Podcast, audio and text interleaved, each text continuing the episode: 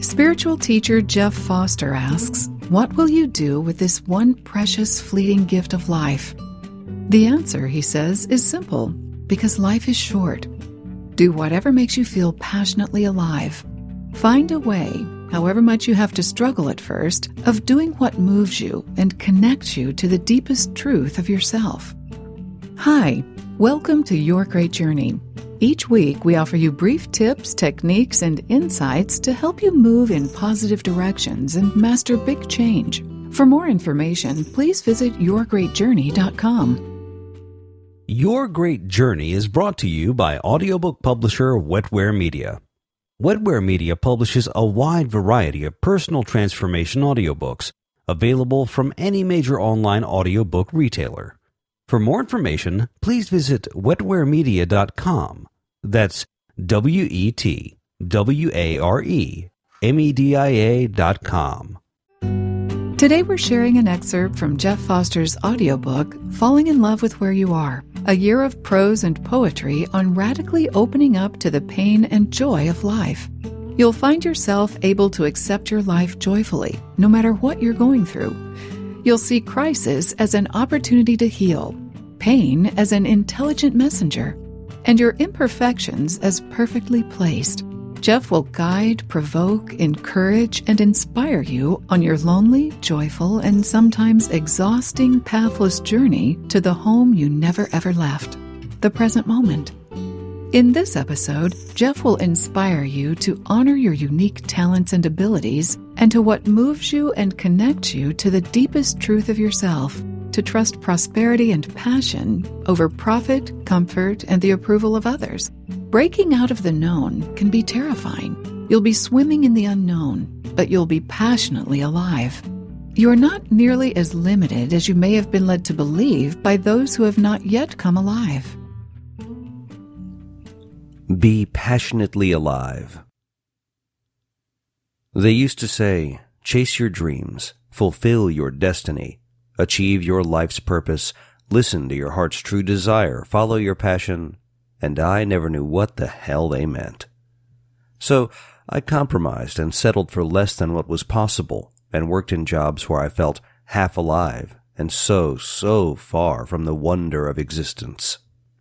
Life and creativity and adventure and passion wanted to burst out of me, but I had no idea how to facilitate or release them.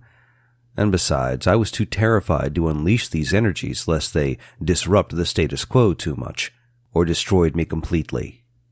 I said to myself, a life of adventure is not possible for little old me. I'm too introverted, too afraid, too weak, too ugly, not intelligent enough, not brave enough.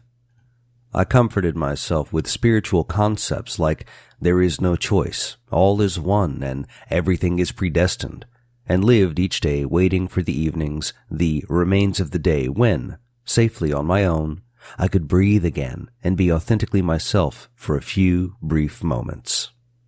What was my destiny? What did my heart truly desire? What was my life's purpose? Where was my passion? I didn't know where to begin. Everyone else seemed to have answers, and I had none. What was wrong with me? I felt numb and bored to death in my jobs, but at least I felt safe. I was hiding from possibility, but at least money was coming in. I fit in, and I had a solid story about myself that I could regurgitate in polite conversation. But there was no risk in it. I was half dead and only in my twenties.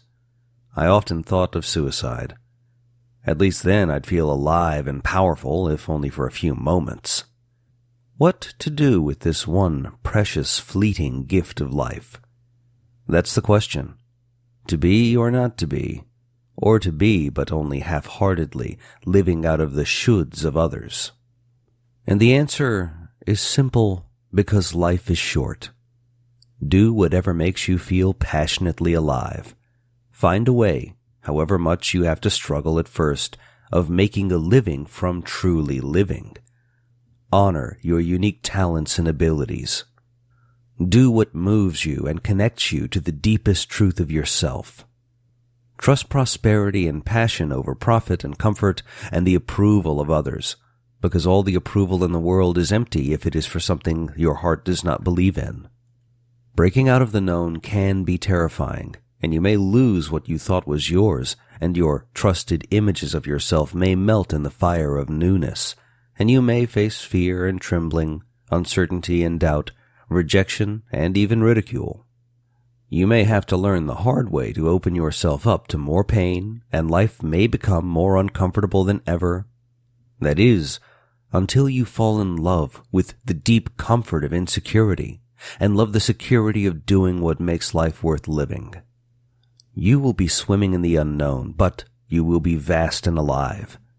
You will feel life running through your veins once again, as it did when you were young, and you hadn't yet settled for a life of compromise and clock watching and justifications for your quiet desperation. And you will channel this aliveness back into creation, and the cycle of prosperity will keep flowing and, yes, you may even make a good living better than expected. But however much money you make or don't make, you will be making a unique contribution to the world, doing something that nobody else can do, at least not in the same way as you, creating something original and fresh, giving something back to life, honoring your total uniqueness and your own talents, and so you won't feel second-hand a slave to others, a piece of wood, and a deep trust of life may replace your fears of failure and poverty, and your cynicism and jealousy of others may die completely. Sometimes you will doubt what you are doing, and you may romanticize the old days when things were easier and more predictable. But then you will suddenly remember that the old way was false and never worked for you, and that's why everything had to change. Yes, it's a risk to donate your life to what you love and what moves you and brings you joy, but it's absolutely worth it. Because having a comfortable and predictable life pales in comparison to feeling deeply, passionately alive and meeting each new day with fresh eyes and an open heart. Honor this life that is trying to express itself in and as and through you you are not nearly as limited as you may have been led to believe by those who have not yet come alive. Thanks for listening to this excerpt from the audiobook Falling in Love with Where You Are, a year of prose and poetry on radically opening up to the pain and joy of life. You can purchase the complete audiobook from any major online audiobook retailer. If you'd like more information, please visit yourgreatjourney.com. Please be sure to subscribe to the show so you don't miss an episode. And if you like the show, please rate it and review it. And please share it with friends who might also enjoy it. Thanks for listening. Tune in next week. Your Great Journey is brought to you by audiobook publisher Wetware Media. Wetware Media publishes a wide variety of personal transformation audiobooks available from any major online audiobook retailer. For more information, please visit wetwaremedia.com. That's W E T W A R E M E D I A dot com.